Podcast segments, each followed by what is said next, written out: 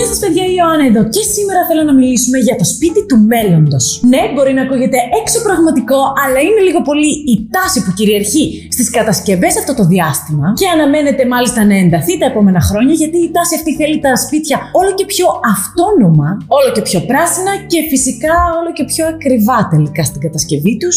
Επομένως, εμείς θα ρίξουμε μια ματιά στο τι πλέον εκτίματα έχει η περίοδος που διανύουμε, πώς μπορούμε να βγάζουμε χρήματα από το σπίτι μας, αλλά και πώς όλο αυτό δυνητικά δημιουργεί μια πολύ μεγάλη κοινωνική αδικία.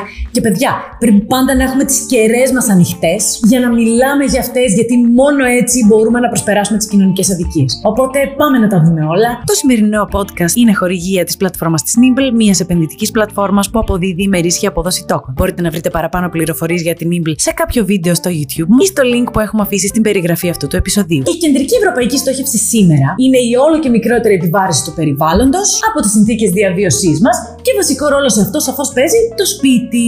Έτσι εξηγούνται παιδιά και άλλα τα προγράμματα εξοικονομώ, πράσινης βελτίωσης, αλλαγή θερμοσύφων, αλλαγή κουφωμάτων, επιδότηση ανακαινήσεων και όλα αυτά. Δεν τρελάθηκε δηλαδή κάποιος κάπου και είπε Α μοιράσω χρήματα για να φτιάξουμε τα σπίτια. Όχι. Υπάρχει ένας τελικός στόχος όπου το σπίτι του μέλλοντος, το οποίο θα χτιστεί περίπου στο 2030, να είναι όχι απλά ενεργειακά αυτόνομο, αλλά και το ίδιο το σπίτι παραγωγός ενέργειας. Φιλόδοξο σχέδιο, οπότε για πάμε να δούμε τι λένε οι προδιαγραφές. Και μάλιστα κάποιες από αυτές είναι ήδη υποχρεωτικέ και σήμερα που μιλάμε για όλα τα σπίτια, οπότε ας δώσουμε λίγο προσοχή για να μην μας έρθει κανένα πρόστιμο από το πουθενά. Ενώ άλλες από αυτές έρχονται σύντομα. Μια πρώτη αναγκαία συνθήκη λοιπόν για να διοδοτηθεί ένα σπίτι σήμερα είναι να έχει υποδομή για σύνδεση στο φυσικό αέριο.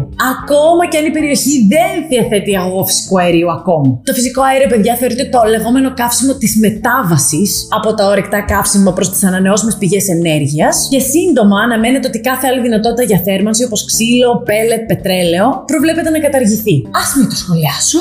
Τι θα κάνουμε όλοι εμείς οι υπόλοιποι που δεν έχουμε συνδέσει στο φυσικό αέριο, αλλά τέλος πάντων αυτά είναι τα δεδομένα σήμερα. Τώρα, αυτή είναι μια πρώτη αναβάθμιση που ισχύει. Οι μεγάλες αναβαθμίσεις όμως ξεκινούν από εδώ και πέρα και αφορούν σίγουρα την ενεργειακή αναβάθμιση. Ό,τι χτίζεται σήμερα και από εδώ και πέρα θα ανήκει αναγκαστικά και υποχρεωτικά στην κατηγορία Α ενεργειακά. Και αυτή η κατηγορία σαφώς δεν επιτυγχάνεται εύκολα. Θέλει μονώσεις στο κέλυφος του νησιού, θερμοπρόσωψη, ακριβά ενεργειακά κουφώματα, πηγέ θέρμανση αλλά και ψήξη που εξοικονομούν ενέργεια, ηλιακά θερμοσύφωνα εννοείται αντιηλεκτρικού, φωτοβολταϊκά συστήματα, όπτικες είναι για να είναι το σπίτι smart, αλλά και για να ελέγχεται η ροή της ενέργειας σε αυτό από απόσταση. Και αυτά είναι μόνο μερικά από τα όσα ουσιαστικά θα χρειάζεται ένα σπίτι. Και τώρα έρχεται σαφώς αυτόματα η ερώτηση στο μυαλό μας. Έχουν νόημα όλα αυτά, ρε η Ιωάννα; Μας γλιτώνουν χρήματα τελικά. Γιατί είπαμε στην αρχή του βίντεο πώς βγάζω χρήματα από το σπίτι μου. Γιατί η κατασκευή ενός τέτοιου ακινήτου είναι του πανακρίβου. Πάμε να δούμε και εννοείται θέλω τη γνώμη σας. Και εγώ δεν έχω αποφασίσει ακόμα. Τα νούμερα όμως βγαίνουν. Με βάση τις μετρήσεις λοιπόν που γίνονται σήμερα, σε θεωρητικό σαφώς επίπεδο, ένα τέτοιο σπίτι με όλα τα συστήματα παραγωγής και εξοικονόμησης ενέργειας μπορεί να φτάνει να καταναλώνει ακόμα και κάτω από 28 κιλοβατόρες ανά τετραγωνικό μέτρο τον χρόνο, με δεδομένο ότι βρίσκεται στην ενεργειακή κατηγορία Α.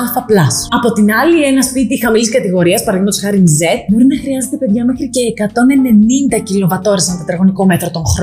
Μιλάμε για τεράστια διαφορά. Και αν πάρουμε μια τιμή κιλοβατόρας 0,25 ευρώ, οι 28 κιλοβατόρε θα κοστίζουν 7 ευρώ ανά τετραγωνικό μέτρο, ενώ οι 190 47 ευρώ ανά τετραγωνικό μέτρο. Παιδιά, σε ένα σπίτι 100 τετραγωνικών μέτρων αυτό μεταφράζεται σε 4.000 ευρώ το χρόνο λιγότερα. Και έτσι μπορούμε πράγματι να εξοικονομήσουμε χρήματα. Ταυτόχρονα όμως, όσο εξελίσσονται τα συστήματα αποθήκευσης ενέργειας, οι μπαταρίες δηλαδή, θα μπορούμε να βασιστούμε εξ ολοκλήρου πλέον στα φωτοβολταϊκά και να έχουμε ρεύμα ακόμα και όταν ο καιρός είναι κακός. Συν το γεγονός ότι υπό καλέ καιρικέ συνθήκες, που στην Ελλάδα είναι πολύ συχνό φαινόμενο, θα έχουμε και πλεονάζον ρεύμα. Τι το κάνουμε τώρα αυτό; Είτε το πουλάμε απευθείας στο δίκτυο και βγάζουμε και άλλα χρήματα, είτε το χρησιμοποιούμε για παράδειγμα για να φορτίσουμε το ηλεκτρικό μας αυτοκίνητο και έτσι να μην έχουμε έξοδα για καύσιμο. Όμως, ας πάμε και στο σημαντικότερο ερώτημα που είναι πραγματικά και το μεγαλύτερο πρόβλημα που βλέπω εγώ σε όλο αυτό. Γιατί καλά όλα αυτά και ονειρικά ακούγονται και τέλεια να είμαστε ενεργειακά αυτόνομοι και αυτόνομες. Και ναι, πράσινο σπίτι, καλό στο περιβάλλον, εξοικονόμηση χρημάτων, θα βγάζουμε και χρήματα.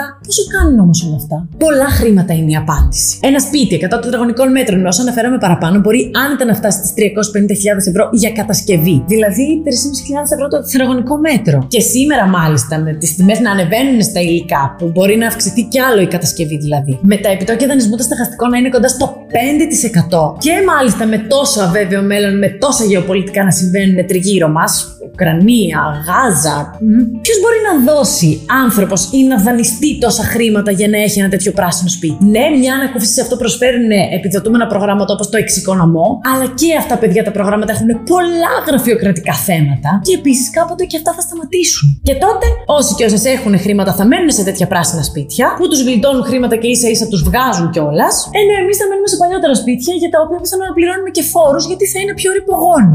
Άρα, τι μπορούμε να κάνουμε σήμερα; Πρώτον, να εκμεταλλευτούμε αυτά τα προγράμματα για να αναβαθμίσουμε τα σπίτια μας. Και παιδιά, η δεύτερη πραγματικά είναι να δίνουμε αξία στα χρήματά μας σήμερα. Για να έχουμε στο μέλλον την οικονομική δυνατότητα προσαρμογής. Πρέπει λοιπόν σήμερα να τελειώνουμε με ό,τι χρέη έχουμε, να μην μας βαραίνουν παραπάνω με επιτόκια χρεών, τίποτα, τίποτα, τίποτα. Πρώτη μέρημνα να τελειώσουμε με τα χρέη μας. Εδώ θα εμφανιστεί και το playlist για τους διαφορετικούς τρόπους με τους οποίους μπορούμε να τελειώνουμε με τα χρέη μας. Να αποταμιεύουμε παιδιά όσο μπορούμε μετά, αφού τελειώσουμε με τα χρέη μας και να δημιουργήσουμε ένα ισχυρό μαξιλαράκι ασφαλείας. Το μαξιλαράκι ασφαλείας παρεμπιπτόντως, αν δεν ξέρουμε πώς να το κάνουμε, μπορείτε να μπείτε στο ioannafo.gr.